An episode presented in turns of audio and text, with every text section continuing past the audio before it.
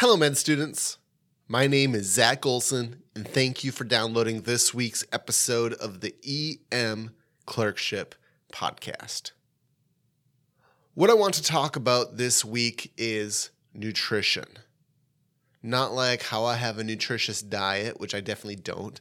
What I want to talk about are the disorders that we like never think about that really do affect people with bad nutrition alcoholics, eating disorder patients, old people, poor people, people with GI disorders. I have seen several of these cases during residency. They are out there, especially with our patients. We probably should know more about this than anybody else.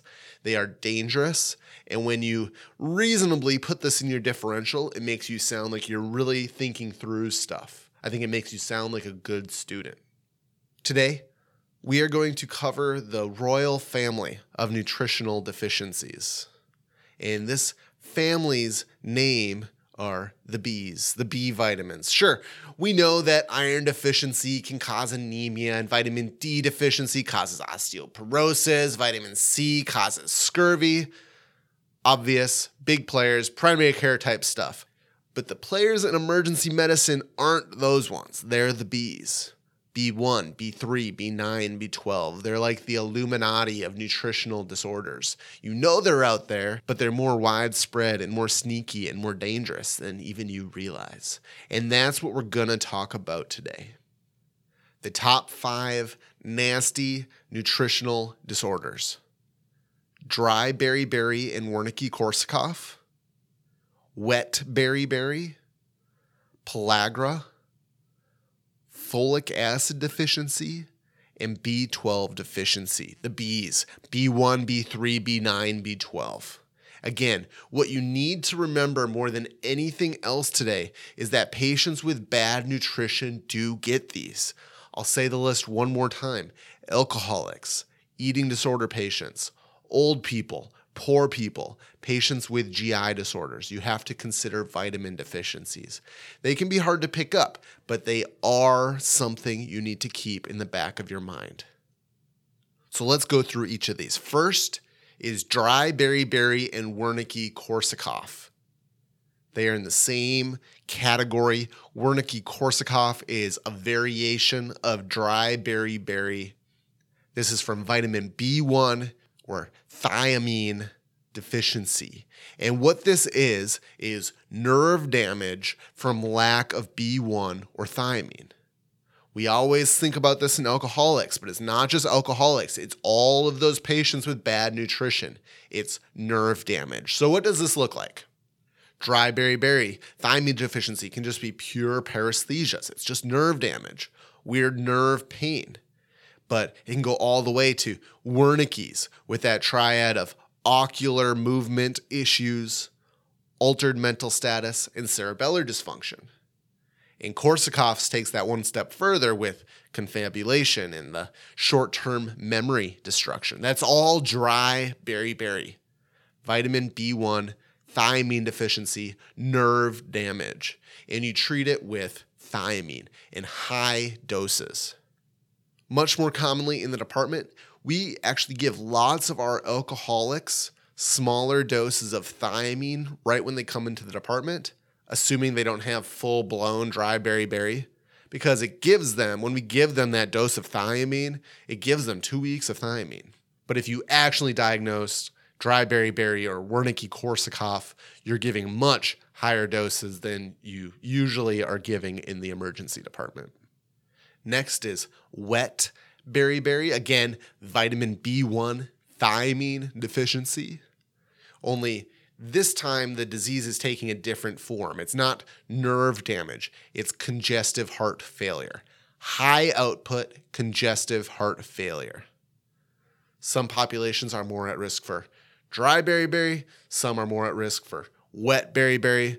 But when you see either neurologic symptoms or congestive heart failure type symptoms in a malnourished person, try to remember beriberi. And again, you treat this with high doses of thiamine.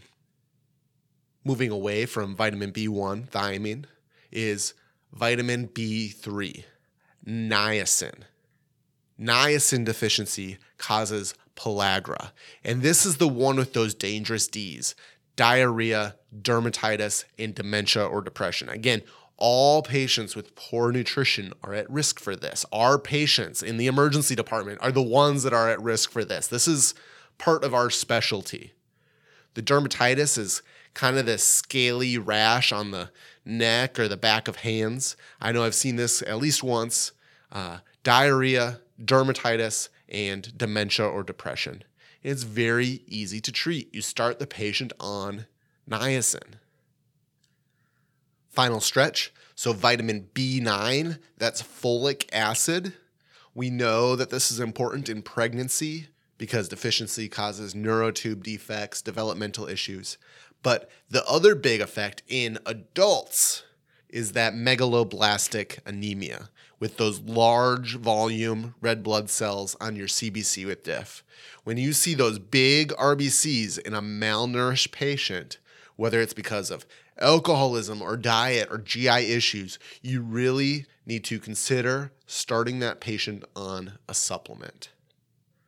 Closely related to folic acid B9 is cobalamin B12. Now, unlike folic acid, which can run out in about four months with malnutrition, the body can store B12 for years. A few things to know here. Strict vegans who do not supplement or eat fortified foods get B12 deficiency because this is naturally only present in animal products. Also, this is where pernicious anemia hits patients, even if they have a normal diet in pernicious anemia, there isn't enough intrinsic factor to absorb the B12 from the gut. So patients get deficient in vitamin B12, in cobalamin. And this can cause one of two things, like folic acid, B9 deficiency. With B12 deficiency, you can see that megaloblastic anemia again. But unlike folic acid deficiency, you can get some neurologic symptoms with this one as well and this is more important for your test. B12 deficiency causes subacute combined combined degeneration of the spinal cord. What this is, how did it get that name? I'm guessing that you already know that B12 causes damage to the dorsal columns. So that's your vibration and your proprioception. It's similar to tabes dorsalis in syphilis in that way. But pay attention to that combined degeneration part. B12 also hits the lateral columns as well. So you can see motor issues with this, sensory issues with this. It's neurologic dysfunction and megaloblastic anemia. That's B12 cobalamin deficiency. Very similar to folic acid deficiency, but add in that spinal cord damage.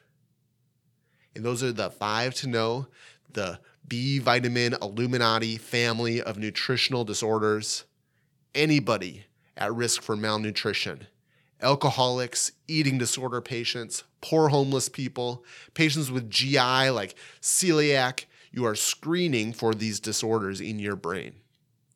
B1 deficiency is dry beriberi or wet beriberi. B3 deficiency causes pellagra. B9 folic acid deficiency with that megaloblastic anemia and pregnancy complications, and B12 with that megaloblastic anemia and spinal cord stuff. Just try this once. Here's your homework. On your next shift, pick a homeless or alcoholic patient and just put a vague nutritional disorder in your differential.